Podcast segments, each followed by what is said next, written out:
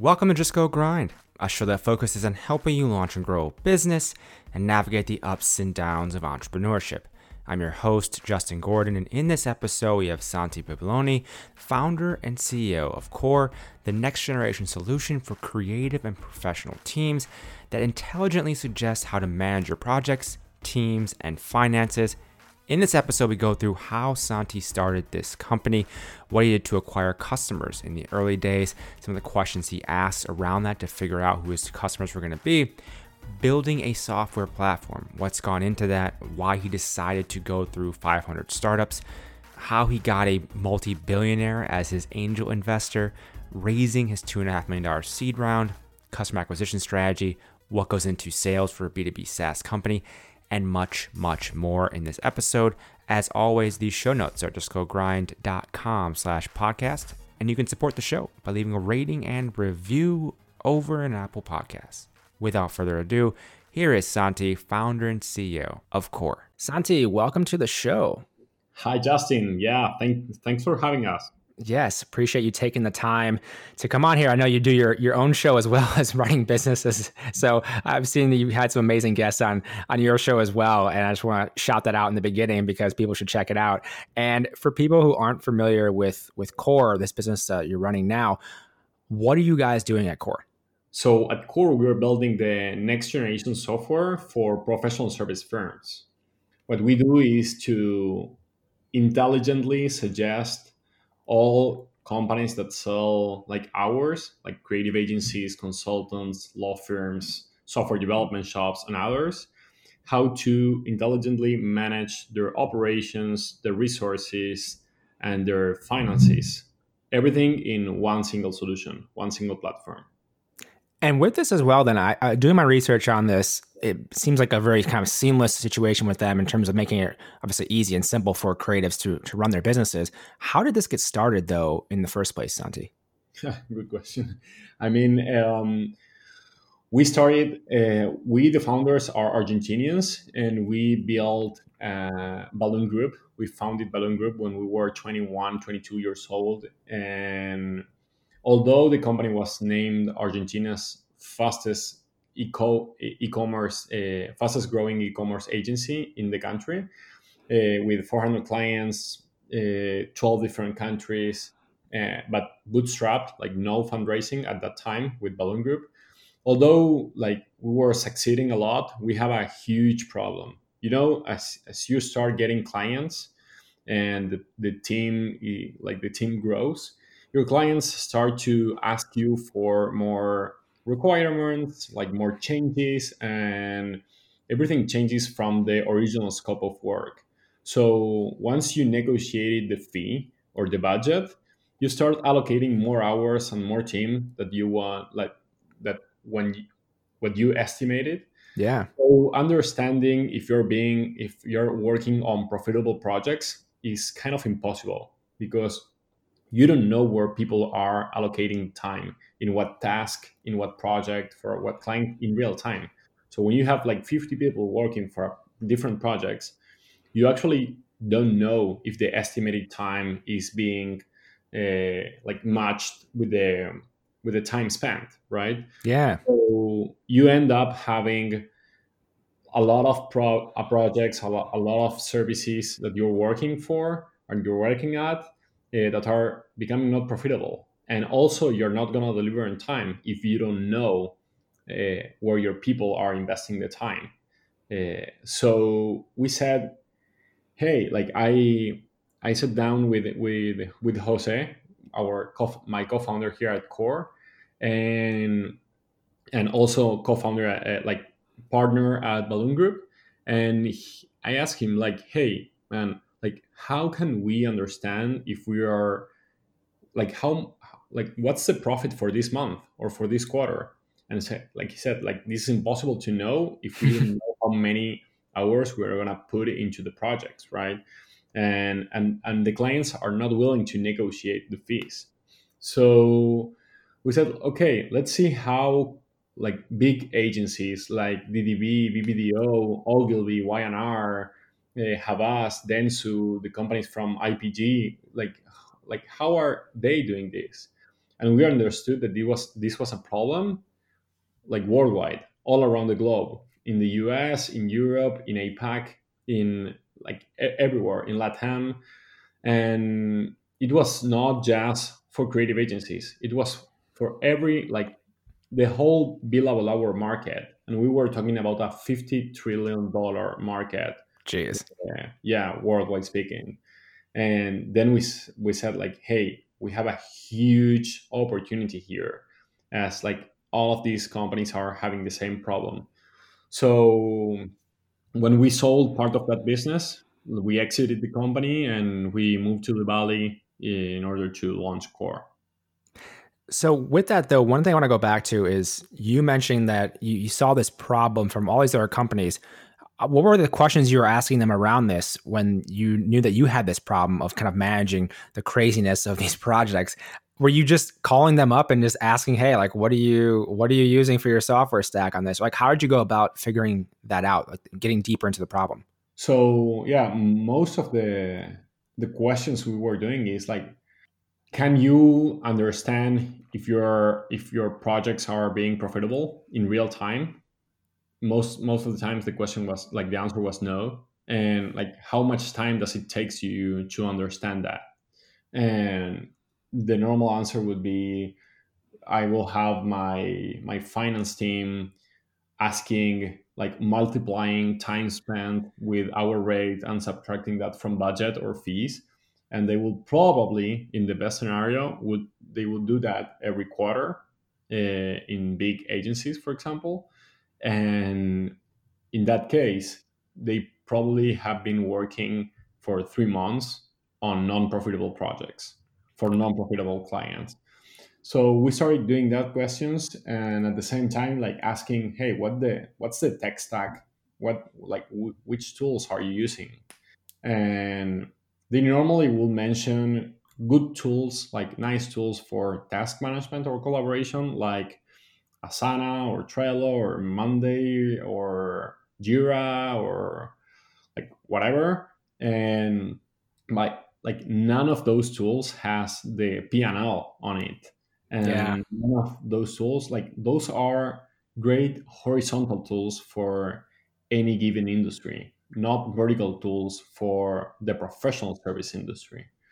So it's very different when you have tool that actually solves everything in like for an for the whole industry in just one solution in one single platform. And at the same time uh, we put all of our like like a lot of investment uh, in in terms of time management. 90% of the costs of, of these like companies are ours. Like yeah. their, their main asset is like the time of the people. So what we firstly understood is that if we know, if we can track where people are working at without manual inputs, and if we can estimate how much time a task would take without manual inputs, so we will kill it. We will we go, yeah, you can have a Gantt graphic, you have a you can staff, you can uh, have estimations, everything without any manual input. So that's those were the questions we were doing to our like, like to other like peers at that time, and when we understood that. Uh, the, the largest creative agencies, the largest consultancy firms, the largest software development shops have these problems, then we said, okay, uh, let's do this.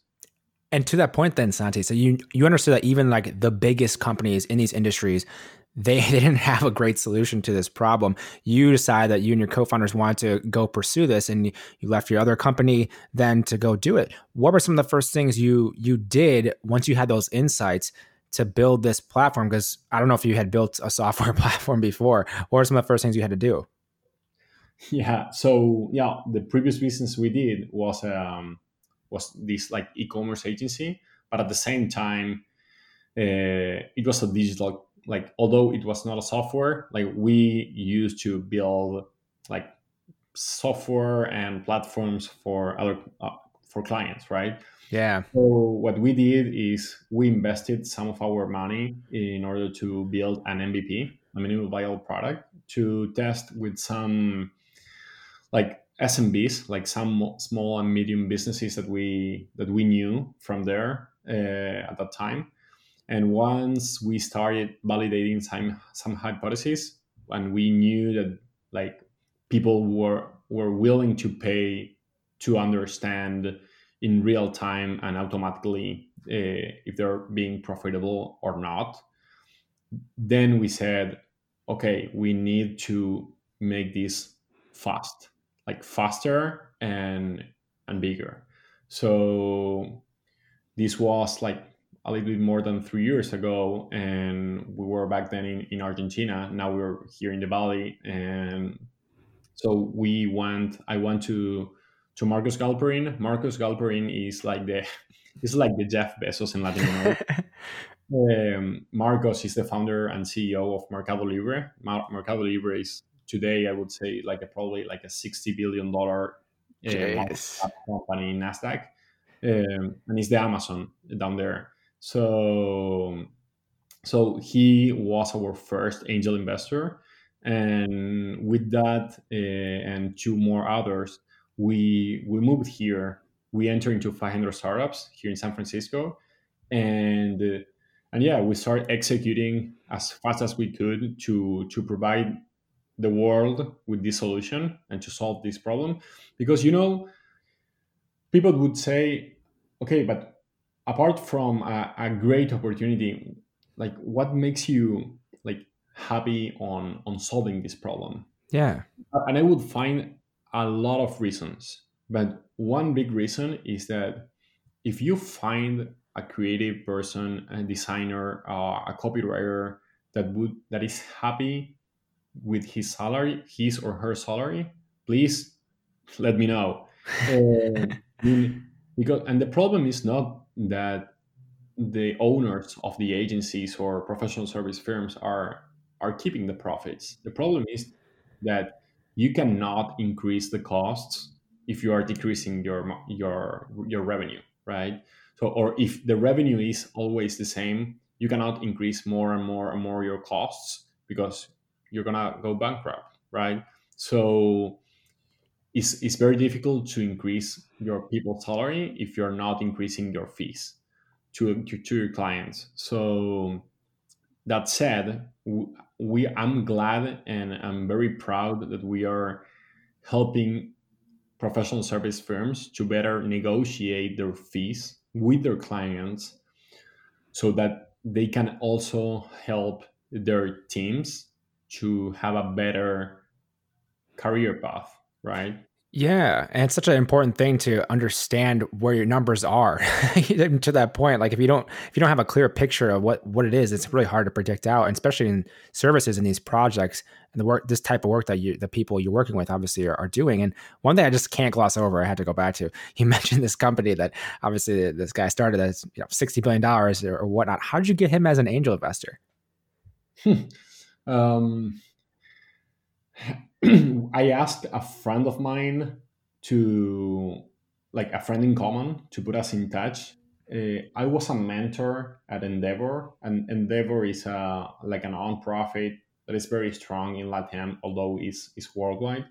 And, and Marcos is is like the like the president or the like the person who also funded uh, this NGO a lot in order to to help other entrepreneurs uh, get up and running in in Latam.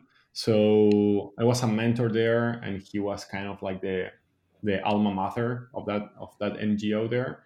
So we we kind of like saw each other a couple of times, but um, of course I was like I don't know like 25 years old, like 26, uh, and Marcos has a public company, the largest one in, in, in Argentina and Latam. And so I, I, I went to a friend in common and, and asked him for, uh, for an introduction.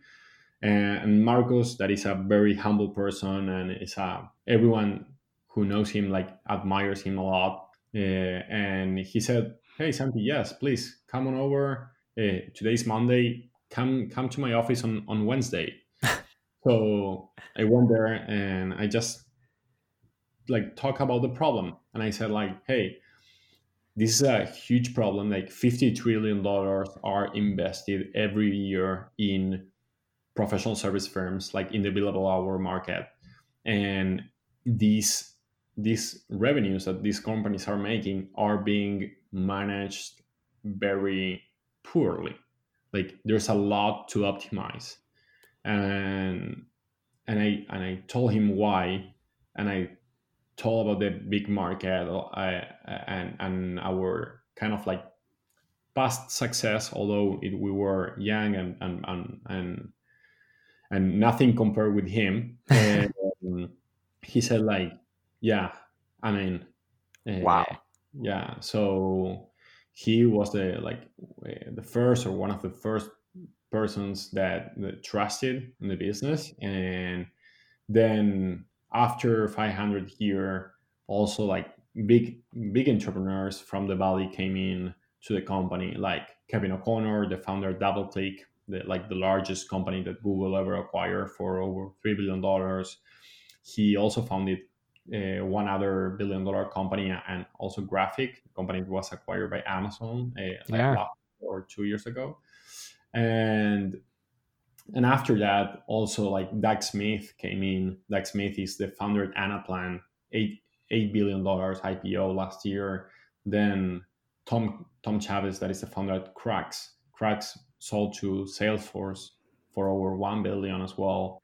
Um, so and, and Marcos, and then the HubSpot VP of Sales uh, for LATAM, and I mean, and the former CEO at Yahoo, or, or today the uh, Chief Business, Business Officer at, at Verizon Media. So and some funds, uh, institutional funds, so that came in. So we are trying to to create a, a great team, not just investors and advisors, of course, but also an awesome team in when it comes to uh, the technical side and the marketing and sales and customer success side and, and, and everything we are trying to be uh, our um, like we're here for the long term and we have a big ambition so we are trying to build a very like a very important team in, not just in terms of like technically but also uh, like values and alignment with the vision of the company yeah, and it's it's impressive that you've been able to put together that that team of advisors. I think anyone would be jealous of having that on their company. And taking a step back, you mentioned the 500 startups. At that time, you obviously had founded a company and had some success with it. You know, service based kind of company, but you you had some success with that. You had this idea for a, a massive problem that you're going to solve. Why did you decide to go through an accelerator like 500 startups? That's a great question, and I would say that mostly because although we knew how to build a company, we didn't know how to make a software like a SaaS, a software service company. Yeah. We didn't know the we didn't know the like the the the, the KPIs, the one metric that matters the most. Uh, we don't know how to scale a a pre-sales, sales, and customer success management team in terms of like of software. Um, the best practices to like you know like all the SaaS has like the software as a service industry has a, has a pretty good playbook uh, in order how to scale um, a business in terms of outbound and inbound. And and we we wanted to get that knowledge. So we wanted to have the best mentors in the industry. Um, and at the same time we wanted also we came from latam uh, and we had like no name here so also having 500 startups in silicon valley validating our team and our ideas also will help us to to at that time make our seed round uh, bigger and faster. And how, how big is the seed round for you guys? $2.5 million. And that was so pretty soon after 500 startups. That was when you closed that? Um, so we started, we, we did it after 500 and then we kind of like oversubscribed it a little bit Gotcha. And then from that, then, so understanding that you you went through that program to learn and kind of get this the SaaS playbook of sorts. And it's funny, I just talked to a couple SaaS founders recently who've had some pretty massive success, and there's a lot of things that go into that. But then raising that funding, then, what was kind of your your customer acquisition strategy at that point in those early days, maybe the first year or so, um, as you had gone through 500 startups, learned a few things there, raised you know institutional capital. How are you acquiring customers at that point?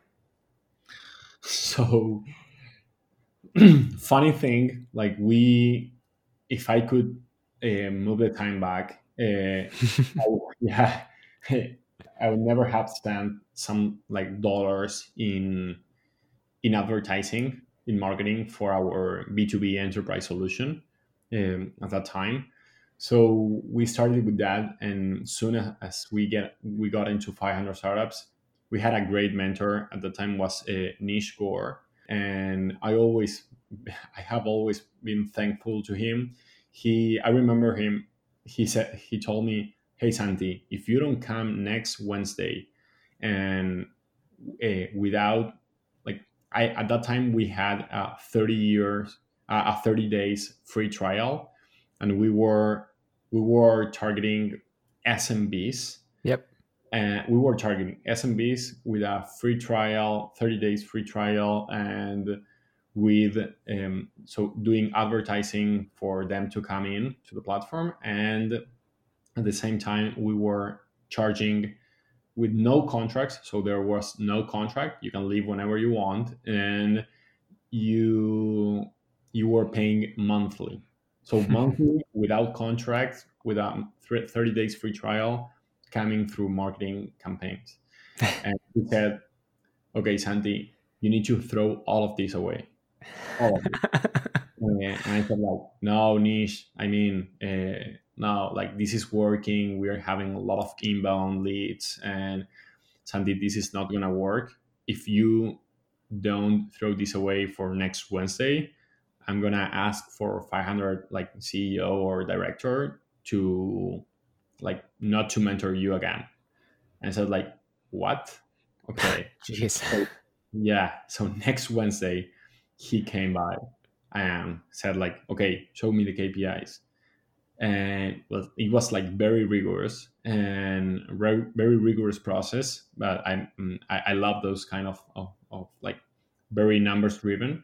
And he said, okay, why is why is this numbers blah blah blah, blah. And, i said like okay nish like we are we we minimized the demo like the trial for 15 days but we didn't remove it he said like this is your last chance santi like like or we or we remove the trial today the both of us here together or i will quit mentoring you. And this was just the second session. Oh wow. Yeah. It was like we were like 15 days since we started in the, like the, the, the mentorship process in 500 so he said that and i said okay fine let's quit it. And and he said like okay what we're gonna do is we're gonna move everything to outbound. So we need to find the icp like the buyer persona. We need to find like who's the person that like really wants to buy your software. Um, who like who's this person? What's his role? Um, what's the size of the company? What's the acv like the pricing for him uh, and everything? So we built all of that and one week after two weeks after we were hiring sdrs like sales development representative people yep. uh, like that were calling and emailing uh, our prospects and once we finished 500 startups we were we had as clients some of the largest creative agencies in the world in eight different countries. Today we have all the largest creative agencies in the world. Like if you mention the like all WPP, Omnicom, IPG, uh, Publicis Group, Havas, and Dentsu that are like the largest holding companies from communications. We have all of them as clients and in 18 different countries and we are we have the ambition and the vision to to make it globally so 500 startups for us was key in order to understand that process. There's there's so much to learn there, and that I want to dive a little bit deeper too. Is on the pricing side of it, because that part, especially for B2B companies, B2B SaaS companies specifically, uh, there's a lot that goes into that. And I just had a conversation I mentioned this morning. I think it was uh, Amit Mishra from iMocha, and they've gotten to I think they're at 200 something thousand uh, MRR right now, and they really evolved their pricing over time. Where they started, I think they started like fifty dollars a month, and now they're I mean they're hundreds and hundreds, and some their some of their orders are you know, hundreds of thousands actually for the, some of the customers. How have you thought about the pricing as it's gone on from that switch where you had this you know 30 day trial to then cutting that out and changing it? How has the pricing then evolved to today in terms of how you think about that, Santi? Right. So one of the things he he he told us was not just like removing the free trial. He also said like you need to double the price, and at the same time, uh, if this problem is not only like suffered by SMBs but also from, by large companies, we need to tackle those. So we start like we double the price and we went to Fortune 500 companies. So, and that said, today we have a, a pricing uh, for the US and then a, a, a, pricing for like we for also like non-developed countries we we have some like another pricing yeah and and, and uh, we we price per seat so per user per month and most like the whole company needs to have a, a seat. So like we charge $30 per user per month on a and everyone in the company um, should have a user because it's the best way to understand if you're making or losing money with with with any given project. Yeah. Um, and at the same time we are developing different like models or products uh, like sub products that are building like are are being deployed within the same uh, like mother product uh, and we are charging them separately.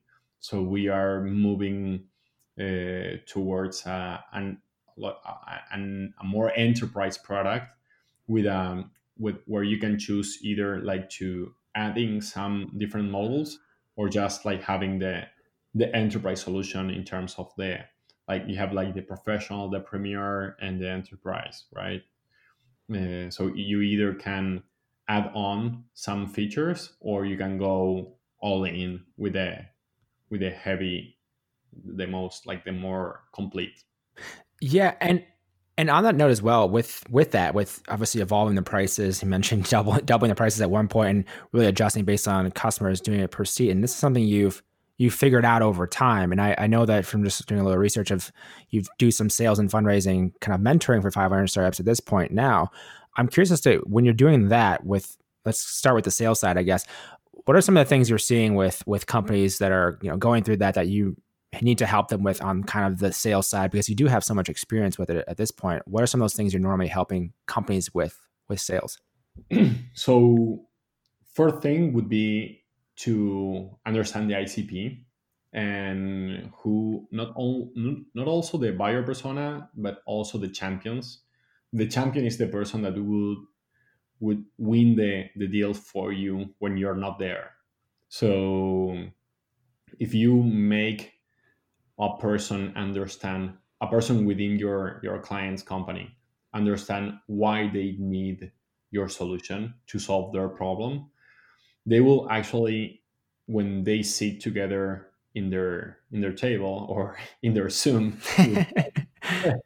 and like when the buyer sits with the with champion or champions like different people or, or a couple people um, they will the champions are the, the ones that are gonna say hey uh, we need this solution.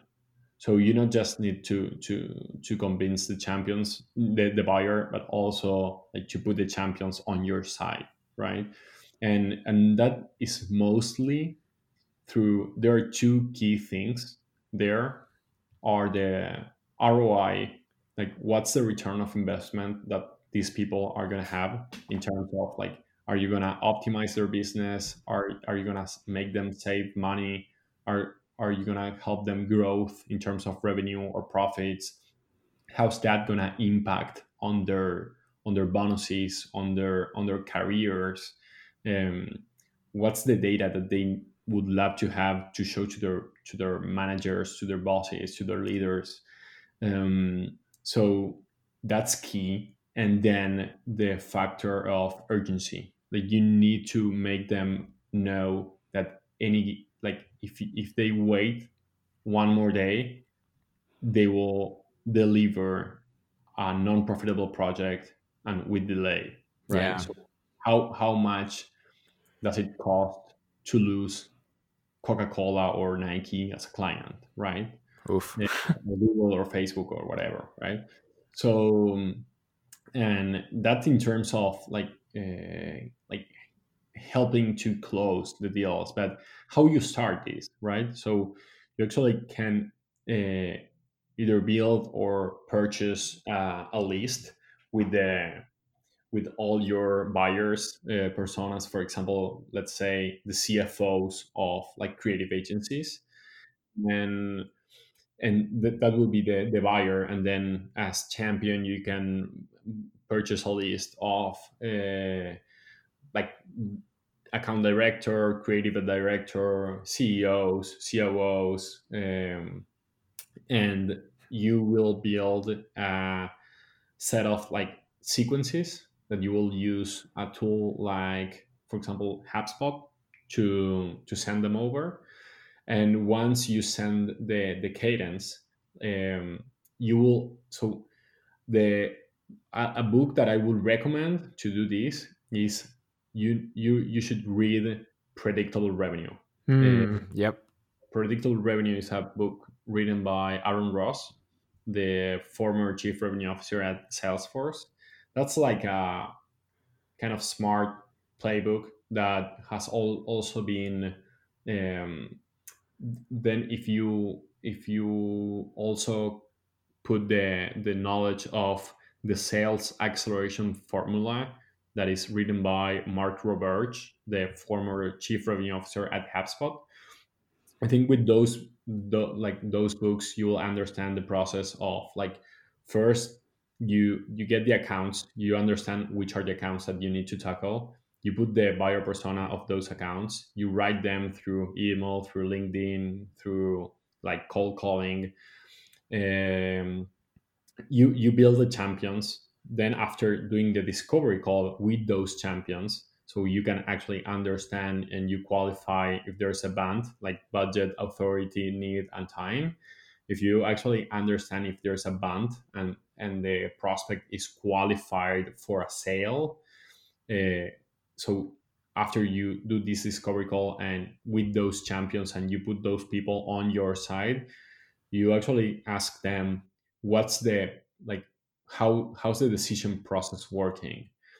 Uh, who's the person that makes a decision?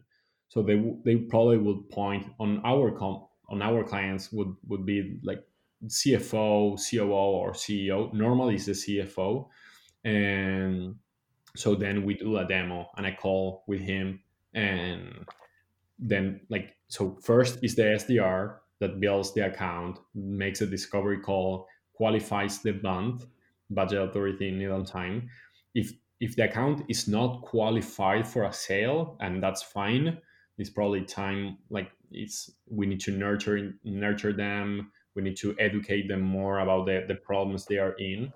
So that will be a marketing qualified lead and that's go that goes again to marketing. So marketing will actually help them like sending data and, and and content that would like nurture and and make them like warm. If if the contact or or, or the account was qualified for a sale that's a sql instead of an mql that's a sales qualified lead. And they will actually make uh, the sdr would schedule a demo with the account executive. The account executive is a more senior salesperson that would open the deal to validate that the SDR made a good job would open a deal on a crm yeah. And you need to track all of the um the, the you open the deal you and you like you like products product explore then you like kind of like you evaluation and then it's like the negotiation. And you need to get good knowledge on what your sales cycle is and what your conversion rate is. So you can build a predictable revenue model where you can actually understand and, and, and make good uh, projections and good um, yeah forecasts on what's the the revenue and the growth month over month is going to be for the next like month quarter or year. For that and that's obviously I appreciate the the exp- explanation of that. I think it's really helpful for anyone who's building a, a company and needs a, a, sales process in place. And uh, those books you mentioned as well, I'll link those up in the show notes at justgogrind.com slash podcast so people can make sure they have them there. But from that process, then you mentioned kind of the content side of it and uh, on the marketing side. I know obviously I, I mentioned in the beginning of the show, you, you're doing a, a video series of sorts where you're interviewing a lot of the, the investors you have in your company and advisors who are incredibly smart. Uh, is that how does that play into the business? Is that just uh, more for fun for you? I'm just curious to how that fits into everything you're kind of doing with with Cor as well. The video podcast that we are doing is mostly to help our audience that are mostly like creative and professional teams. As I said, like all people, all the mark, the billable hour market, we need to make them closer uh, to help them to be closer with like like big icons in the industry so we had last time like our the former ceo like global ceo at VMLY&R former young and rubicam one of the yes. largest agencies in the world um, and yeah we we had our also our investors and advisors that the ones that also know the the advertising industry very well. We had some like very senior consultants uh, former ceo at, at bain consultants at wpp uh, in new york uh, so the reason why we do that is to educate the industry uh, on the importance of solving the problem that we are trying to trying to help them solve right yeah, I can see the value from that. Obviously, I understand the content side with things I've done on content for different companies over the past few years and seeing just how the educational piece and moving kind of people along on that is helpful, especially when you're doing something that you mentioned how big the market size is and this really wasn't being solved. Having these videos with these people that I mean, are giants in the industry, which I, I was doing the research and looking through and just person after person, like this billion dollar company, this billion dollar company. Was like, okay, well, that's pretty useful for people. Uh, on that note, then, with that being one piece of kind of the, the content growth side, today then what else are kind of you focused on you personally i'm curious as to you know in, in your role founder ceo at this point 2020 you're a few years in the business what are you spending most of your time on now santi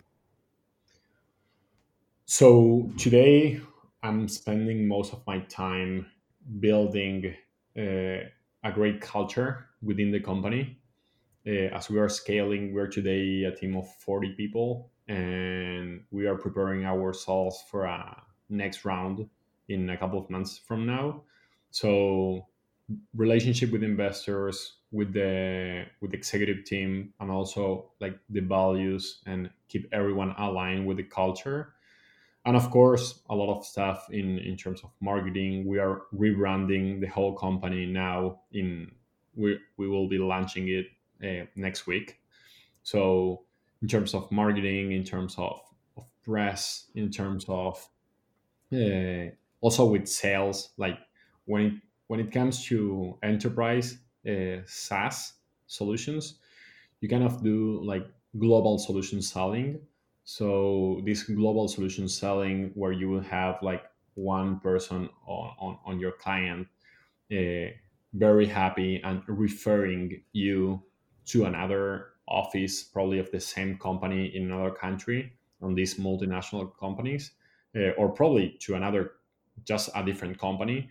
Uh, so you will like help these things like you will enable these things to happen and also like hiring how can you scale faster, right? And um, yeah, and most of my time spent on on those things also like building these relationships to to help to, to enable this global solution selling and on that note as well, with all that you could be working on as a, as a founder CEO, there, there's so many different tasks, and obviously focus is a huge part of that. But from the perspective of managing your own psychology, your own health as well, how do you step away? How do you kind of take time off to recover and kind of rejuvenate yourself?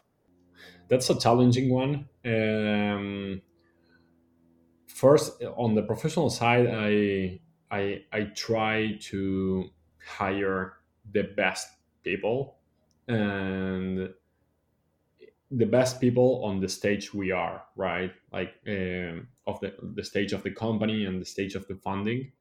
And and i and i trust our smart team a lot.